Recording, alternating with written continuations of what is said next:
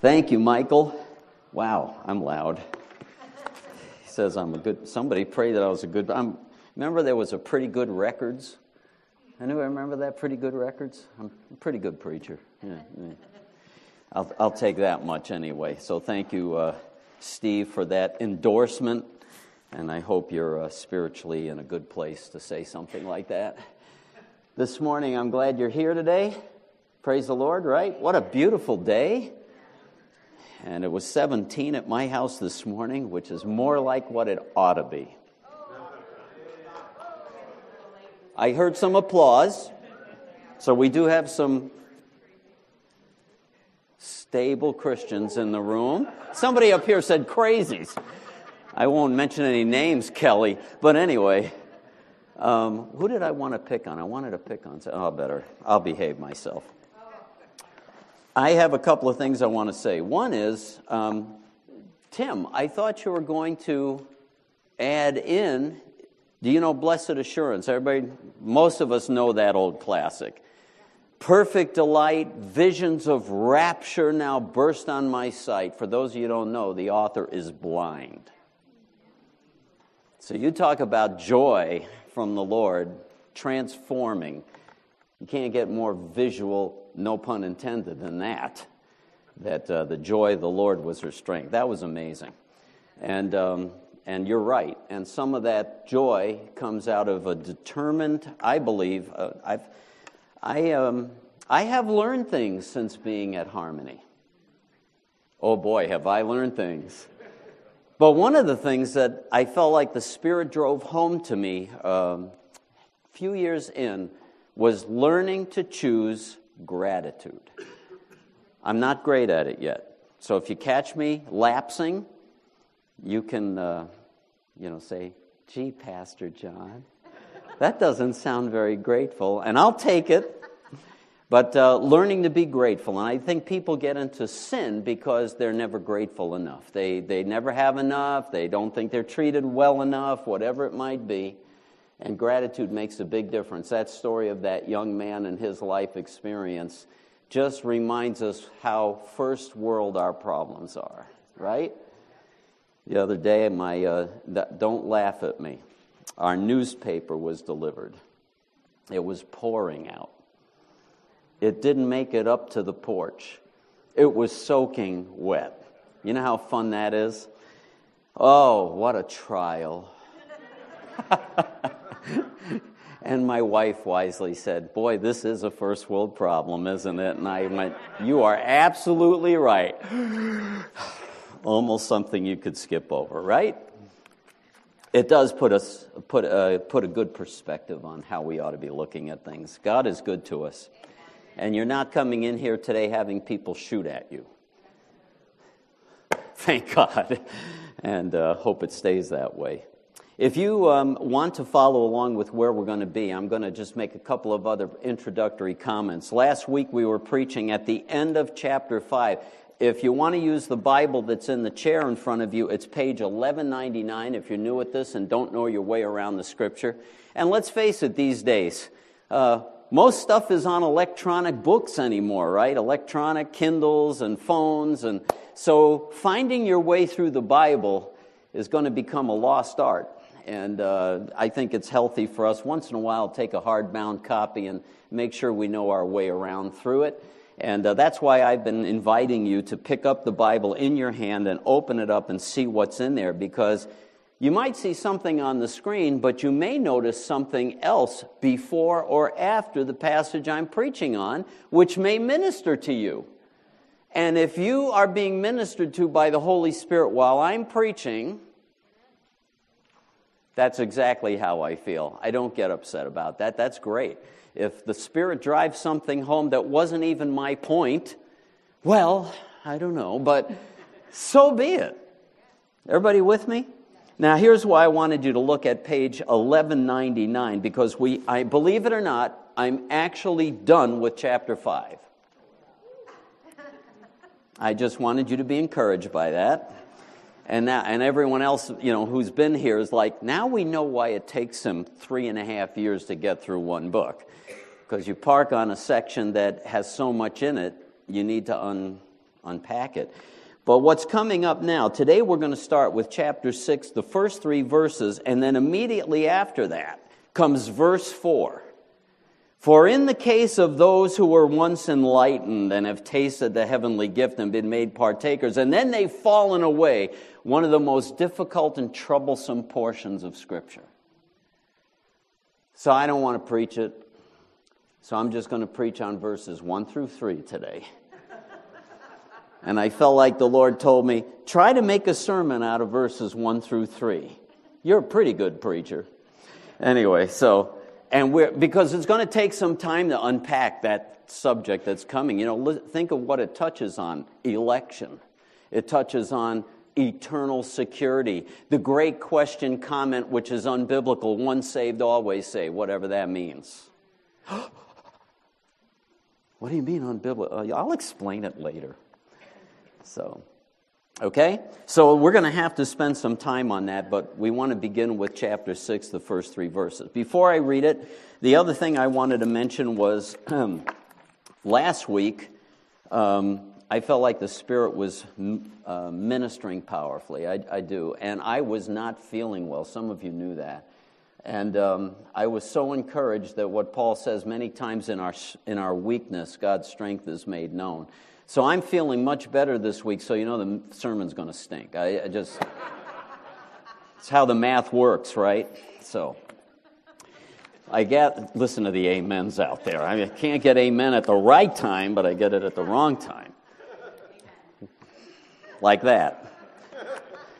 And then the other thing I'll mention is um, you can tell it isn't going to be all that much. I walked in and the worship team said, Boy, you're really low on research today, you know. That's all I've got. However, one of them is Dietrich Bonhoeffer, so you know you're in trouble right there. Are you ready to begin? Let's do that and make sure I covered everything. What happened to the video? Did you show that video already? I've told you people, Christianity's fun. This was a 30 hour famine that they were doing, right? Kids going hungry to give money to the needs of the world. Are we having trouble? There we go.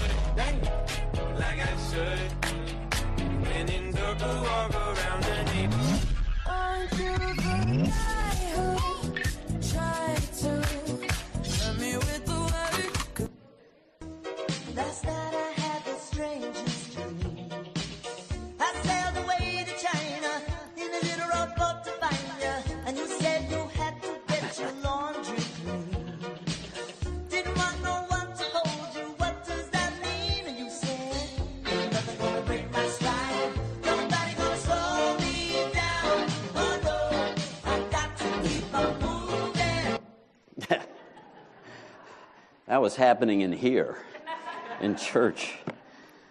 I heard through the grapevine Pastor Tim wants to preach in that bunny outfit. I may have to hold him to it. That's hot. But anyway, I didn't know whether that was the Easter bunny or if that was a bleak reference to Donnie Darko, for those of you who know what that was. Remember Donnie Darko? And for those of you who don't, nah, it isn't Harvey. All right, but Christianity, in spite of the obvious foolish, fun, silly things, really is fun to follow Jesus. It really is. I didn't say it's always fun and that there aren't painful times. And this whole book of Hebrews is about that. Let me just give you the context again. It's a group of Jewish believers who have good, sound background. They know what their Old Testament says, and they have invited Christ into their life, and later they're realizing that persecution is becoming a real problem. And so they're tempted to go back and say, No, we're just a normal synagogue here, so that they can avoid the pressure of the Roman Empire. Now, I don't know about you, but when I was a new believer, I used to read, and I've mentioned this before, things like Tortured for Christ by Richard Wurmbrand, people who were persecuted for their faith behind the Iron Curtain. It is really ugly out there.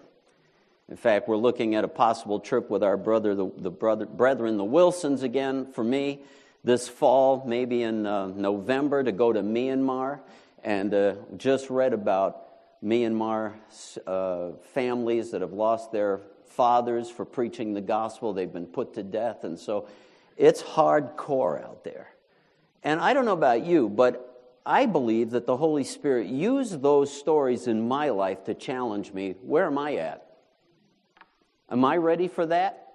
In fact, I didn't unpack this one time in the past passage that we were in about the, the word of righteousness. Don't fall away from the word of righteousness. That one commentator named Lane said that the word of righteousness was the word of the gospel, even if it cost you your life. I think it's healthy for us as believers to ponder am I in, I, am I in with both feet the way those saints were? I'm not saying it'd be easy.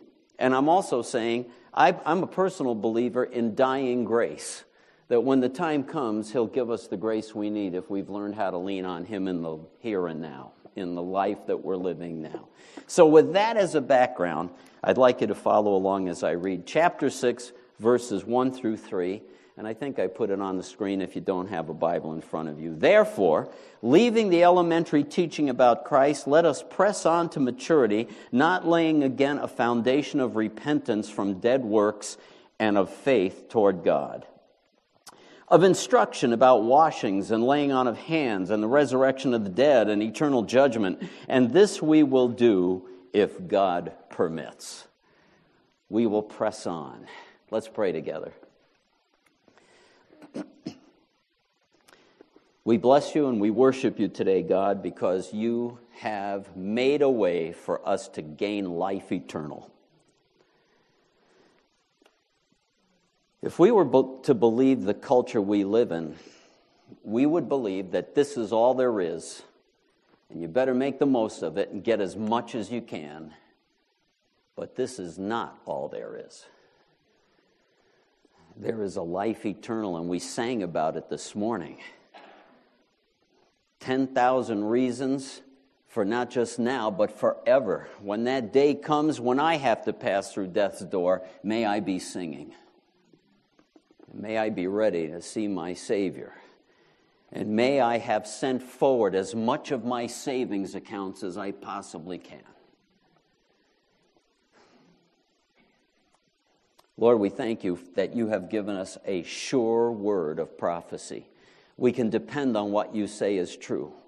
Not always do we understand everything in the scripture, but we do know that there are some unchangeable truths and that you have given your word. In fact, we're going to be getting into sections of scripture that talk about how you can't possibly lie. And so we rely on your promises. And today we pray that we might have maybe a bit more understanding that might spur us on toward maturity beyond what we know as basic things and start to go deeper, more in love with you, more transformed by your Holy Spirit to look more and more like this person that we say we worship, Jesus. It's in His name that we pray, and all of God's people said, Amen and amen. So I've already given you the context, and uh, it's that background of encouraging and spurring on the believers who have, in their case, a Jewish background. If you've been well taught in Scripture, you understand a lot of the Old Testament too, right? If you've been in it. Uh, there's some pushing today against the Old Testament. They're not sure about it. And frankly, I think it just reflects weakness as far as uh, spiritual reality. One day I was going through that important men's store, uh, Harbor Freight Tools, and uh, I was in there, and there was an Orthodox friend in there, you know, full regalia. And he and I somehow struck up a conversation, which doesn't happen very often. And he was, he was telling me his name, and when he told me his name, oh, you'd know my name because it's a famous name, and it was, I, now it's been a while, I think it was Moses. I said, oh, yeah, I get that name. And we started to chat a little, and as verses started coming out of me, he stared at me and just said, you know an awful lot about this. I wasn't raised Jewish, but I do because I've been in God's Word. And the New Testament and Jesus and all of it comes out of that root. And some of that's going to get unpacked in our message today. That's what he's talking about. Moving on from the fundamentals He doesn't mean erase the fundamentals, leave that foundation in place. That's what you are building on. And let's build something. Let's go on from there. So, the first verse we want to park on specifically is therefore leaving the elementary teaching, the ABCs, that's what it means, about the Christ, let us press on to maturity. So, why did I call this Rick Warren Strikes Again? Anybody remember what Rick Warren wrote? The purpose driven life, and he made millions. And all of you people say, yeah, those preachers, they're all in it for the money. He gave it all away. By the way, did you know that? He lives on his church salary and housing allowance, and all the money he makes from those books goes to missions. That's a real disciple. I respect that. People pick on him. I say, just shut up and you do equal, then you can talk. Right? What on earth am I here for? A little gospel track. I've got one here today. If you want it today, you've never read something like that, I'll give it to you at the end of the service. What on earth am I here for? The purpose driven life. I hate people like this, don't you? First line it's not about you.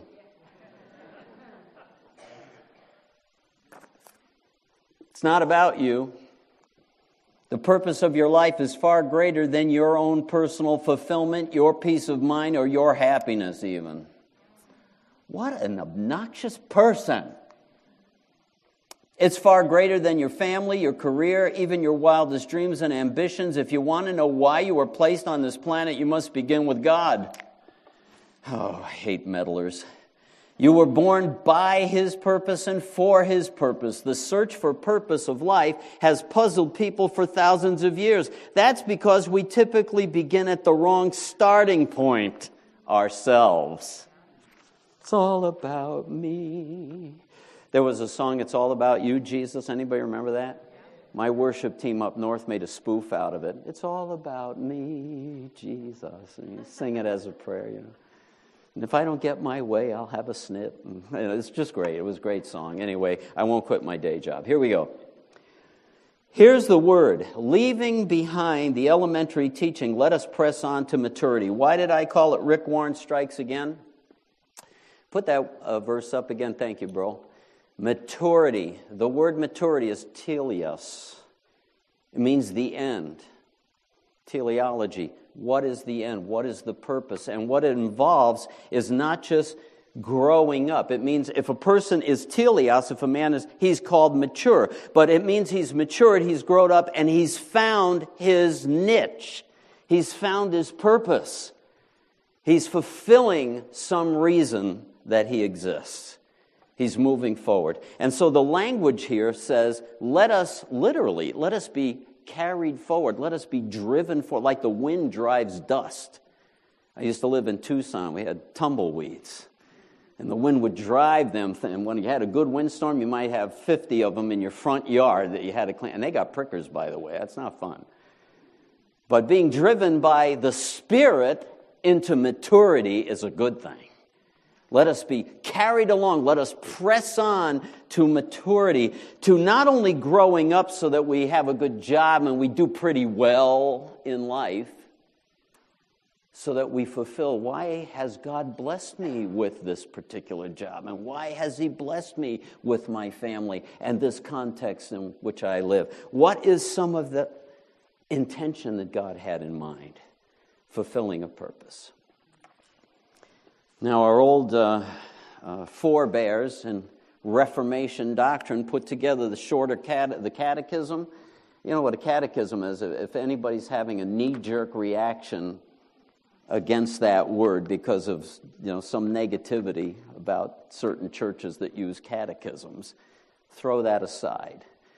It's from a Greek word, katechiteo, which means to instruct. That's all it means. So when people get ready to get baptized, we do a very short catechism here at Harmony. Did you know that? we just don't call it that. We call it the baptismal class.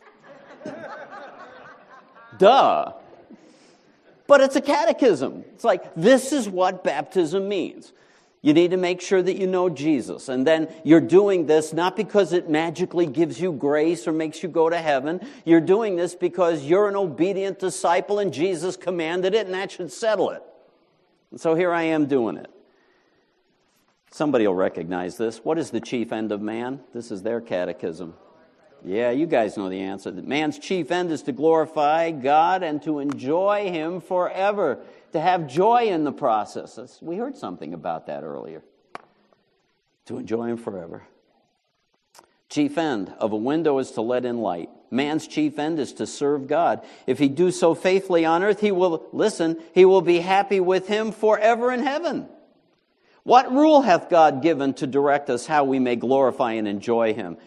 Thank God for this. The Word of God, which is contained in the Scriptures of Old and New Testaments. Catch that? It is the only rule to direct us how we may glorify and enjoy Him. In order to, in order to attain, is the last thing I'll read. In order to attain the chief end of our life, two things most important for us to know are what are we to believe and what are we to do? These two things the Bible explains to us very fully. It tells us what God is, what He's done for us, also what He requires for us to do. And here's the line I loved. In order that it may be well with us now and hereafter. You know, I tend to thump that subject a lot. It's not just, I can't wait to go to heaven and get out of this miserable place. Sometimes it is a miserable place. And there's a reason we look forward to heaven. Everybody says, right? Although in our culture we don't think much about it. So it's not just a matter of getting, it's so that I can fulfill purpose and have joy in spite of the difficulty even now. Easier said than done sometimes, but nevertheless, our inheritance. So it implies growing up and fulfilling a purpose, this particular passage. One of the verses I love in the New Testament, it says in Acts when I can't remember, I think it was Paul preaching, but it might have been Peter. He says, when David fulfilled the purposes of God in his generation, he fell asleep. If you haven't fallen asleep yet, I'm not talking about because of my preaching, which could probably do the job pretty well. If you haven't fallen asleep yet, guess what?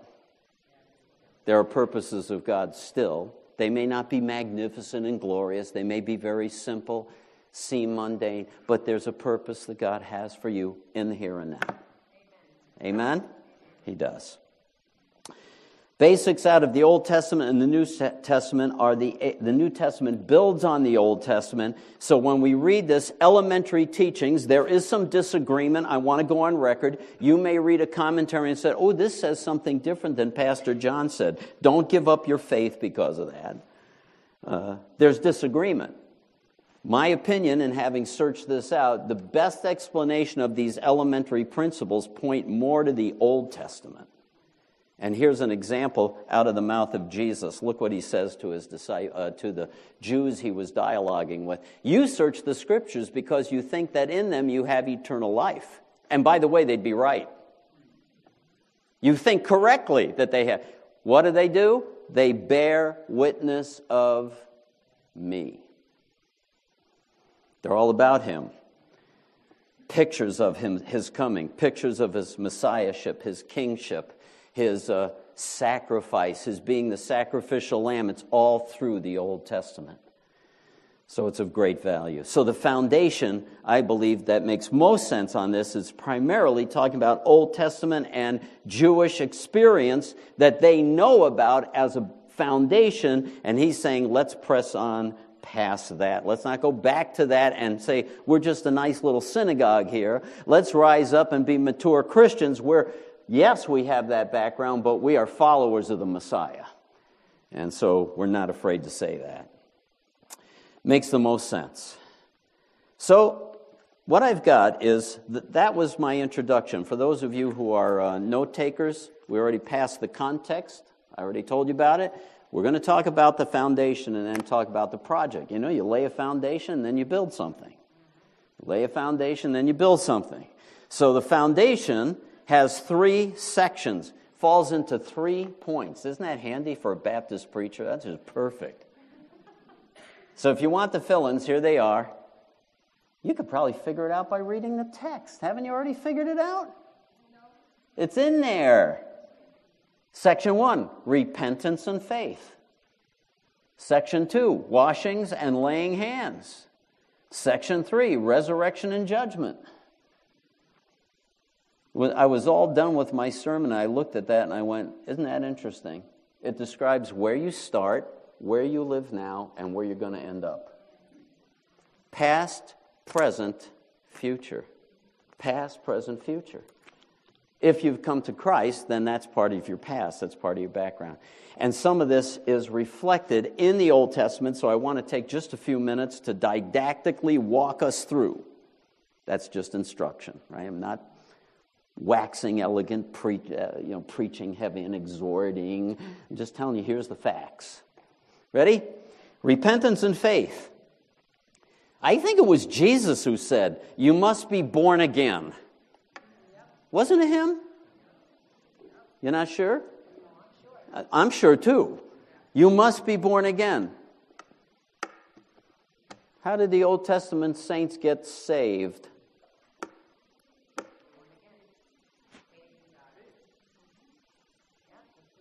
Is that born again? Yes. You must be born again.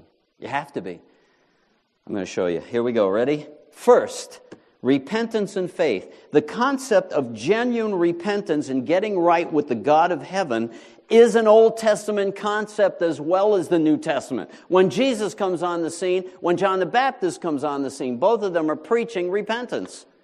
The first sermon Jesus ever preached. Anybody remember it? First one Mark, Gospel of Mark. Repent, for the kingdom of heaven is at hand. That's it. Repent. you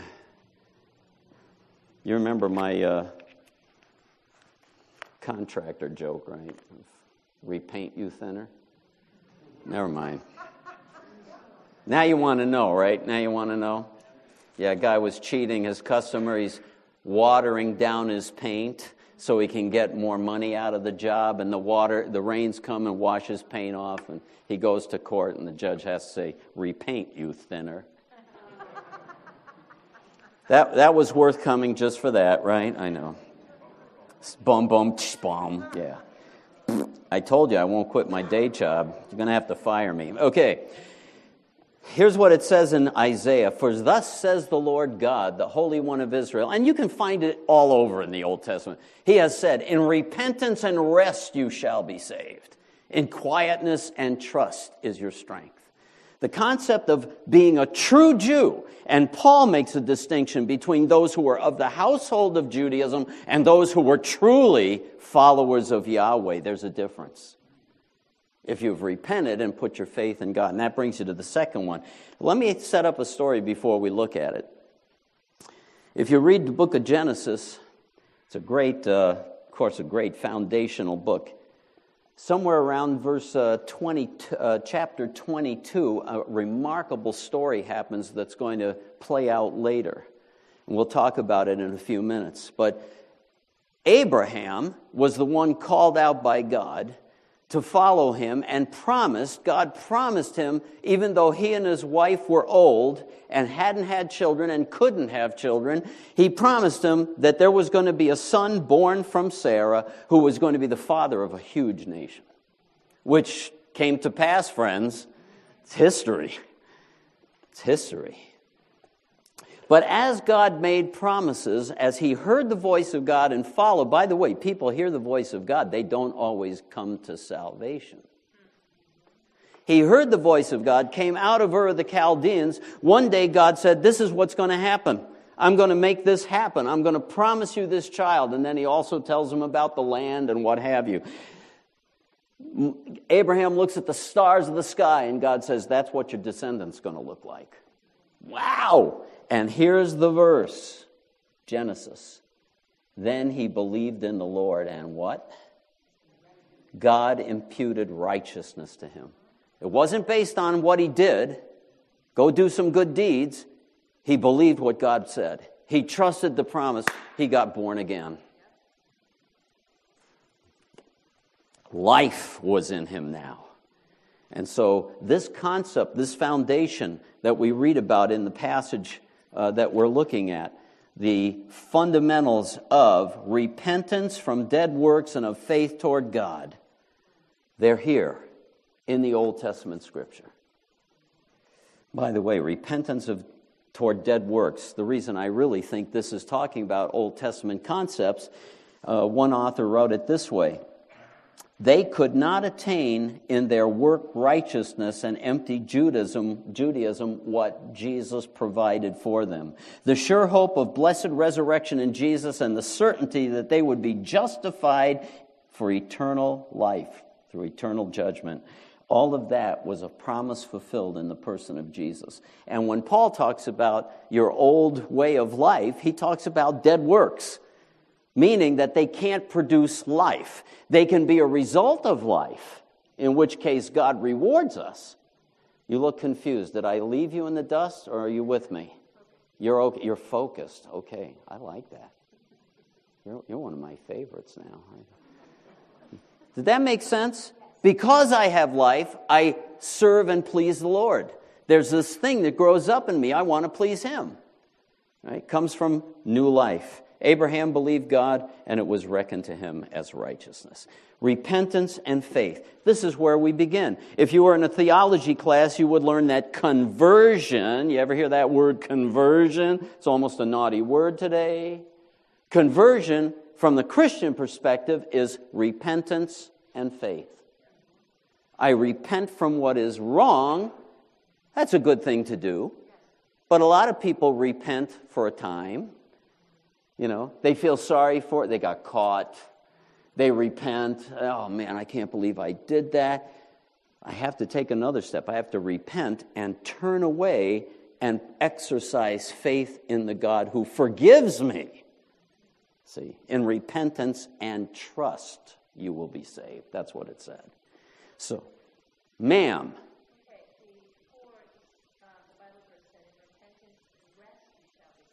Trust. It said trust. Yeah, it said trust in the verse. Yeah. Uh, what version do you have? Can we go back to that? I thought. It, oh yeah, yeah. Rest you shall be saved. Quiet, quietness and trust. There it is. Yes. Yes. Was that easy? Not not sleeping. Yeah, yeah. No, in rest. Resting in God. Yeah, wrestling. You're welcome. Thank you. Um, where are we? Number two, section two washings and laying on of hands. Isn't it funny when we read this in the book of Hebrews? Don't you ask yourself, what is he talking about? And so, did, well, I did, because immediately we would assume it's talking about baptism. And some people think that is it, but it's not as we think of it. In fact, it's a different word used for baptism. The normal word, when Jesus got baptized and John the Baptist was baptizing, baptismos, that is one word. This is a different word, which is used for the Jewish process of washing hands and washing uh, holy objects and what have you. So there's an implication here that he's pushing back further toward the Old Testament. Like I said, I wouldn't go to the death on this, but I am saying that that seems to be the best explanation. And let me show you some illustrations from the Old Testament to help us understand that I think they understood then, if they were truly following God by faith, that they recognized these things in themselves don't do magic. In fact, David has a great statement, right? When he is repenting, you don't desire sacrifice. He does desire sacrifice, but he's saying, in my case, that ain't going to save me. It's in true repentance. The, the sacrifices of God are a broken spirit and a contrite heart. You combine that with the outward action, now God is pleased. Oh, there's a connection, isn't there? Even in Christian baptism. I can't baptize you to make you a Christian. You have to be a Christian for your baptism to matter. That's why I got baptized three times, can never get enough. No, that's not right. And here's why. I'm just telling you my story. One, I was baptized as a Catholic baby. I had no choice over that. Then I got born again as I was growing. You have to ask yourself, have I been, what is this raving old guy talking about? Have I been born again? Have I repented? Do I recognize I was wrong and he's the king? Even if you were raised goody two shoes. My wife, who is just one of the best gifts in my life, she was a goody two shoes. She was. She has to repent deeply of her worldly summer. I'm telling stories behind her back. You can all tell it. We, we, she's very public. She had a worldly story. She went with a friend to a bar. That was it.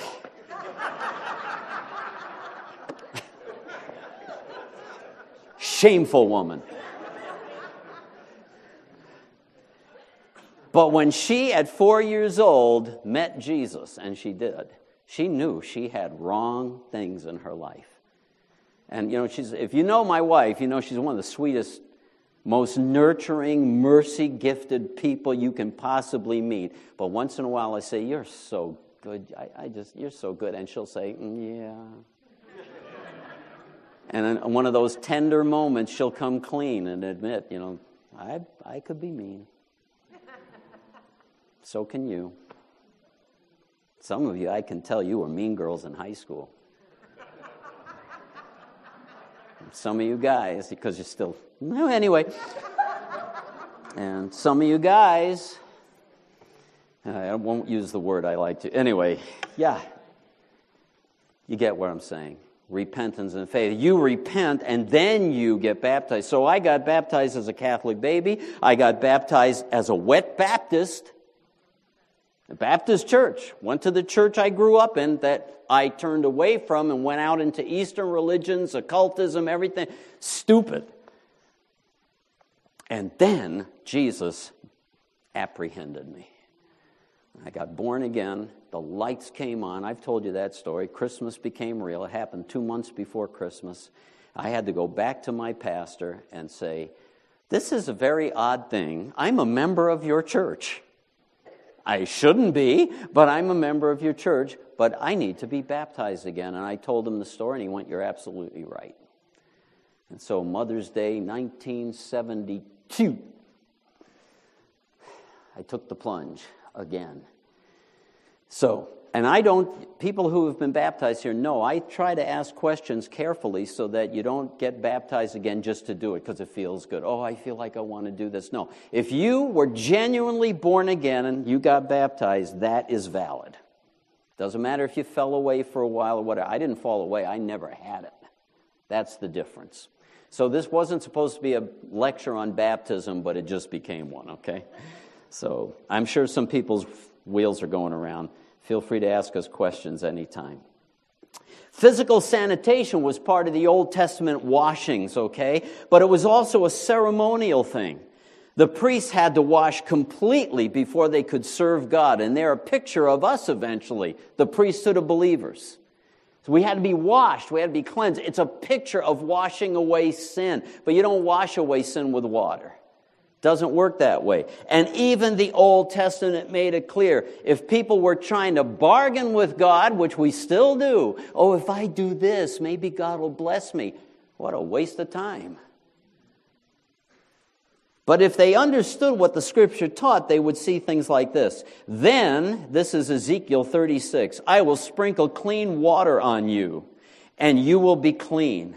I will cleanse you from all your filthiness and from all your idols. Moreover, I will give you a new heart and put a new spirit within you. I will remove the heart of stone from your physical body flesh and give you a heart of flesh, meaning a soft heart. Your hard heart will be replaced with a soft heart. Isn't that cool? There's more and I will put my spirit within you and cause you to walk in my statutes, and you will be careful to observe my ordinances. Isn't that the evidence of new birth? All of a sudden, I know I want to please God.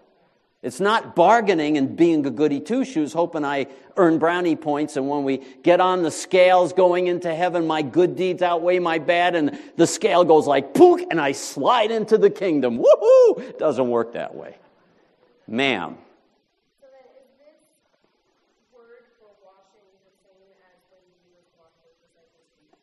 Don't know.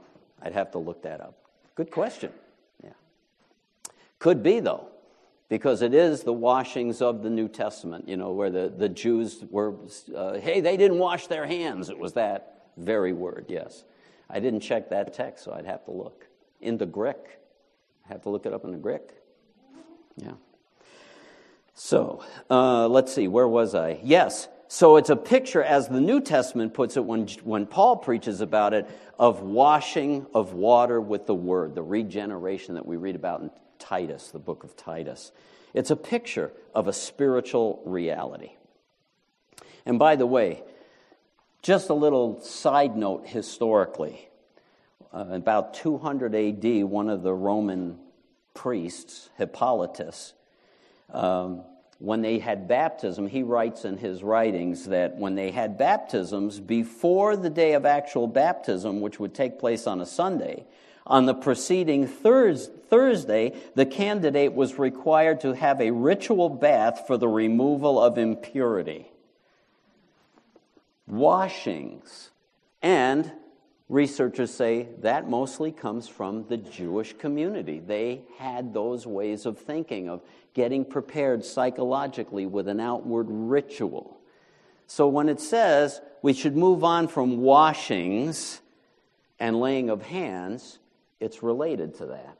And some of it got into the what ultimately became the Roman Catholic Church. We don't practice that today, and the Bible doesn't demand it. I'm just explaining that some of that happened, which indicated in the Jewish community it would not have been foreign to them at all. Here's the key new birth. The inner compulsion to want to serve God by keeping His law from the heart, not from outward compulsion. Only you can answer whether you're still hoping you can negotiate with God. Only you can answer that. You have to answer that for yourself because there's no negotiating. I can't negotiate with Him. I've received the gift, not because I'm better than anyone else. In some ways, I'm worse. It's because of the grace of God and in repentance and rest, repentance and trust. I'm resting in His promise. I gain life eternal. What about the laying on of hands? This is why I think these two things relate to the present. The first is where you start repentance and faith. You become a Christian. The second is washings and laying on of hands. This relates to community, the, the covenant community, the people of God. Here's an Old Testament reference that'll give you an example, just one example of many. It could go all over the place. It could be about ordination, it could be identification. In the New Testament, they prayed over each other. See, you're all reading that while I'm talking. That's okay. You're reading the Bible. You're very good. You're good. I'm going to double your salary. Anyway, yeah, go ahead. We'll, we'll look at it.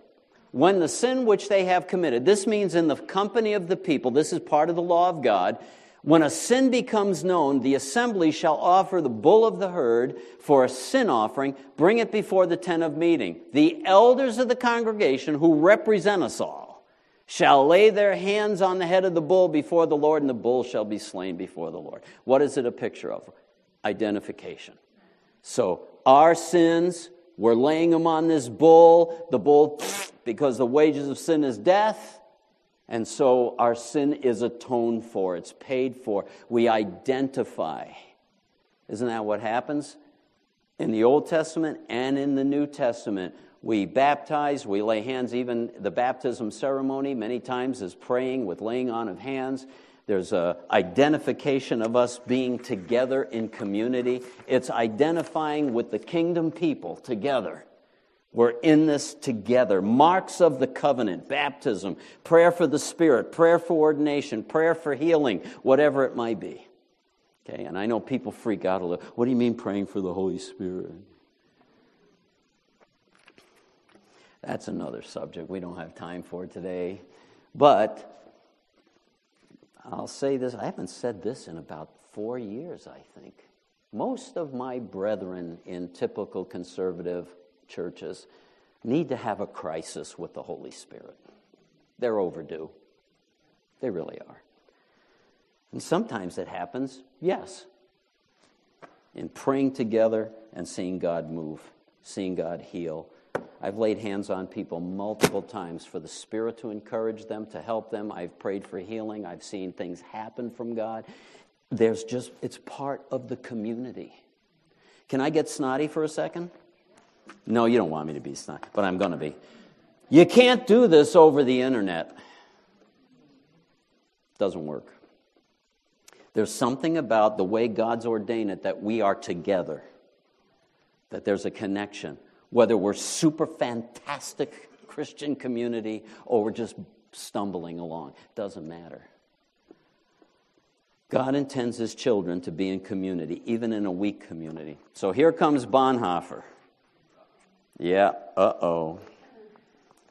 Christian brotherhood is threatened most often at the very start by the greatest danger of all the danger of being poisoned at its root, the danger of confusing Christian brotherhood with some wishful idea of religious fellowship, of confounding the natural desire of the devout heart for community with the spiritual reality of Christian brotherhood. In Christian brotherhood, everything depends upon its being clear right from the beginning. First, that Christian brotherhood is not an ideal, it's a divine reality. It already exists, even if it's spastic and broken. You get that? So, in other words, it is. This is one of the things that helped me grow being at Harmony. There were things that were difficult, there are things that are really cool that I see happening. All of it is the Christian community broken, strong, weak, good things, glorious, doesn't matter.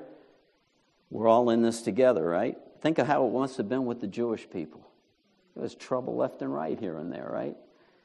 So, anyway, second, that Christian brotherhood is, is a spiritual and not a psychic reality. He makes one statement here that I love.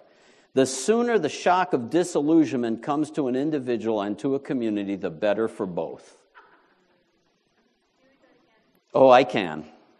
The sooner this shock of disillusionment comes to an individual and to a community, the better for both. In other words, you have people that are like, the church has to be this way or I'm not playing. God doesn't like that argument at all. He who loves his dream of community more than the Christian community itself becomes a destroyer of the latter. Oh, listen, you gasped even though his personal intentions may be ever so honest and earnest and sacrificial. He who loves his dream of community more than the Christian community itself becomes a destroyer of the latter. Yow, man, I hate guys like that. He's telling me I'm wrong on some of my attitudes, right? Doesn't mean we don't want to improve. Doesn't mean we don't want to see more of the nature of Jesus manifest. Of course it does. But it means even if we're stumbling along. Boy, if you, you know, is it amazing to you that Paul talks to the Corinthians? Remember the Corinthians? The Corinthian church was one of the most messed up crowds you could find, and he calls them sanctified by Christ Jesus. What? He hadn't been around lately when he wrote that. No, they're the saints, even with their warts.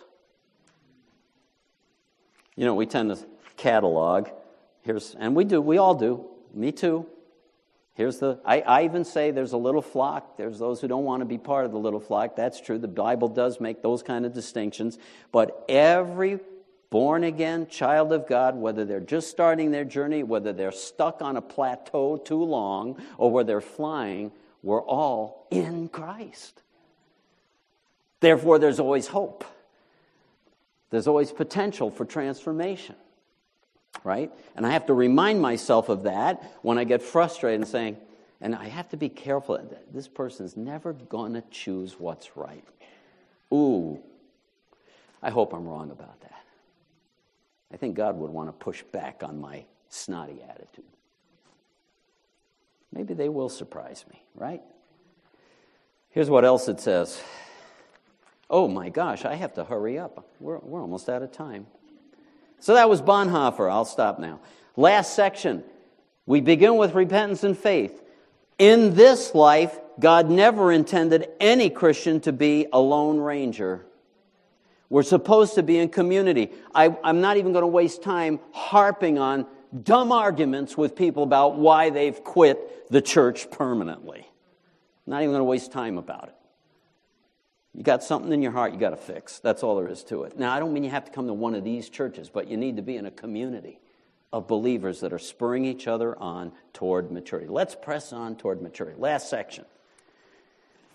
Start with repentance and faith. We live in the here and now. We encourage each other. We worship like we did today. We encourage each other in our most holy faith to move forward toward maturity. And here's the end. Where are we going to end up? Resurrection and judgment.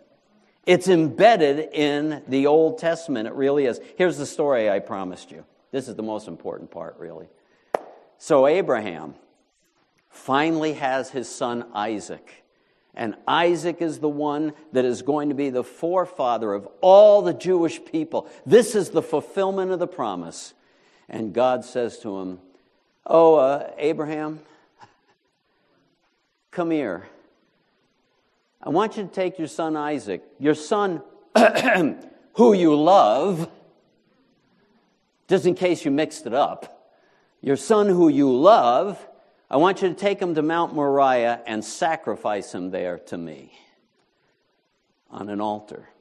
Now remember, we didn't have the law yet, so he couldn't go look up Exodus 20 and say, Look, thou shalt not kill God. You said it right. Couldn't get away with that. It's a, it's a test. It's such a profound story, even the pagan world wrestles with it. A theologian slash philosopher, Soren Kierkegaard, wrote a book about this. I'm going to download it again and read it sometime fear and trembling, trying to help people enter into what's going on in Abraham's mind. As three days he journeys to the place with the wood on a donkey with his servants and his son, and they stop, and then Abraham says to the servants, Wait here while my son and I go up to worship the Lord, and don't miss it, we will return to you. Did you miss that? It's Old Testament. And we will return to you. So this passage describes the faith of Abraham. By faith, Abraham, this is chapter 11, all the models of faith. When he was tested, by the way, the Lord reserves the right to test the hearts of his people. He's doing it pretty regularly. I'm not here. Uh, when he was tested, offered up Isaac, he who had received the promise, in Isaac shall your son, uh, shall your, yeah, was offering up his only begotten son. It was he to whom it was said, God said to him, In Isaac your descendant shall be called. You all remember he tried to solve it himself with another woman. That didn't fix. No, in Isaac. So I'm telling you to take Isaac, who I promised you about, and go kill him. He considered that God is able to raise men even from the dead, from which he also received him back as a type. What's a type? It's a picture in the Old Testament of Jesus to come, and there it is. It's like he got his son back, just like the Father got his son back, and we got our son and Savior back, the Lord Jesus. Isn't that cool? Yeah. I love stuff like that. I get all wound up. So, this idea of resurrection and judgment is embedded in the Old Testament. It's a foundational part of Christianity. It's foundational. Something that we're forgetting about today is like there's nothing wrong, there's no wrong, there's no absolutes, there's no right and wrong, there's no judgment, there's no reckoning later. Wrong. There is.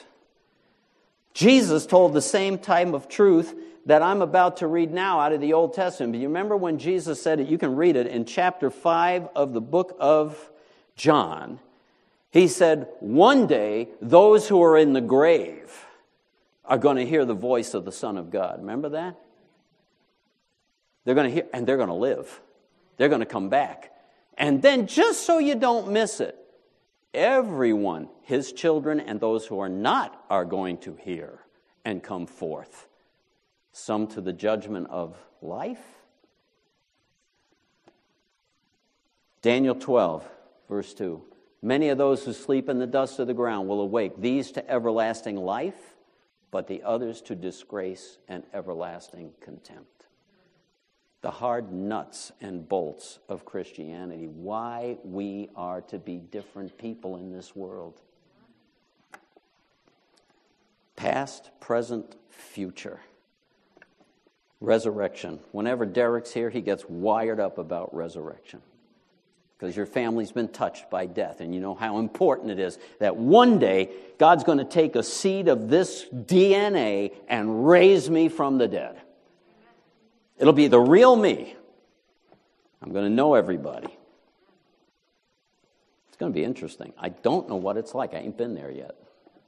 But it's going to be awesome. What's the project? Don't have time to tell you. We've got a foundation settled. The project is God wants us to grow and develop. Fire through it. In fact, don't put that first one up. The Bible tells us that God gave spiritual leaders to the church to develop the equipping of the saints till we become mature and full of the knowledge of the Son of God. Right? That's what it tells us. And we come to the fullness of Christ. And there's one more line we can put. We're no longer children, but the last verse on that passage is verse 15. Speaking the truth in love, we're to grow up in all aspects into Him. We're to look like Jesus. Did you know that the early name Christian was a mockery? Did you know that? Little Christ. It's Christian, a little, you know, it's like sermonettes for Christianettes. You know, the ending ets. It's a little Christian, little Christs. Oh, there they are, those little Christs. There they go. Look at, they're trying to be like that Jesus person who they say rose from the dead. Those little Jesus people, those Christians, those little Christs. And the Christians probably said, dude, great, keep it up.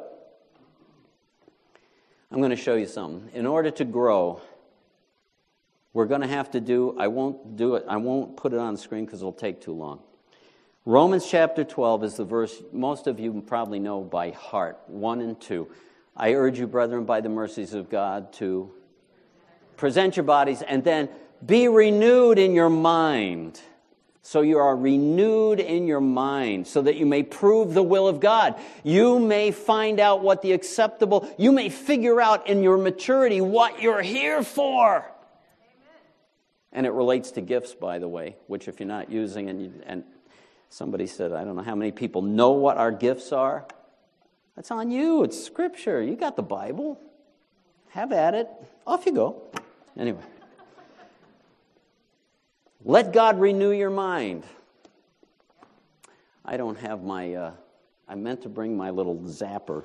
Put that picture up. Three weeks I've been trying to show this. Non sequitur, a little comic that I enjoy about half the time. This one was great. I don't know if you can read that. It says, The irresistible force meets the immovable object. The librarian has the facts as they are, the guy sitting in the way, the truth as I see it. Duh, I'm right. The facts as they are versus the truth as I see it. If I'm going to grow in grace, you better put that down before I get stoned. Not this kind of stone. Stoned by.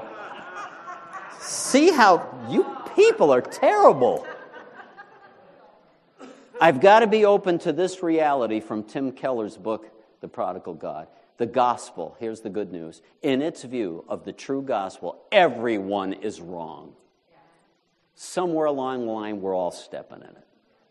Everyone is loved. Isn't that good news? And everyone is called to recognize it and change. Here's my question I'm not talking about getting new information, your information saturated. I'm talking about new perspective, maybe some new insight about myself that I never wanted to really see, or how I interact with others, or whatever it might happen to be. You get what I'm saying? That is pressing on to maturity. Let's stand together as we close. Sorry I kept you two minutes over. You can dock my pay. All right. In the name of Jesus, We want to thank you that your word is living and active and sharper than any two edged sword. When I looked at this text, I thought, Lord, there's not much in it, but oh my goodness, I think there were a few things in it. And some, some things for us to ponder and to ask you, can you help me move forward? Help me press on, be carried along by the Spirit toward maturity. In the name of Jesus, would you help us? Because, Lord, you've got great things in mind. We don't want to miss it. I don't want to miss it. So, for your name's sake, would you lead us in the paths of righteousness, we pray. And all of God's people said, Amen and amen. God bless. Have a great day. We'll be up here to pray with you or pass on the book.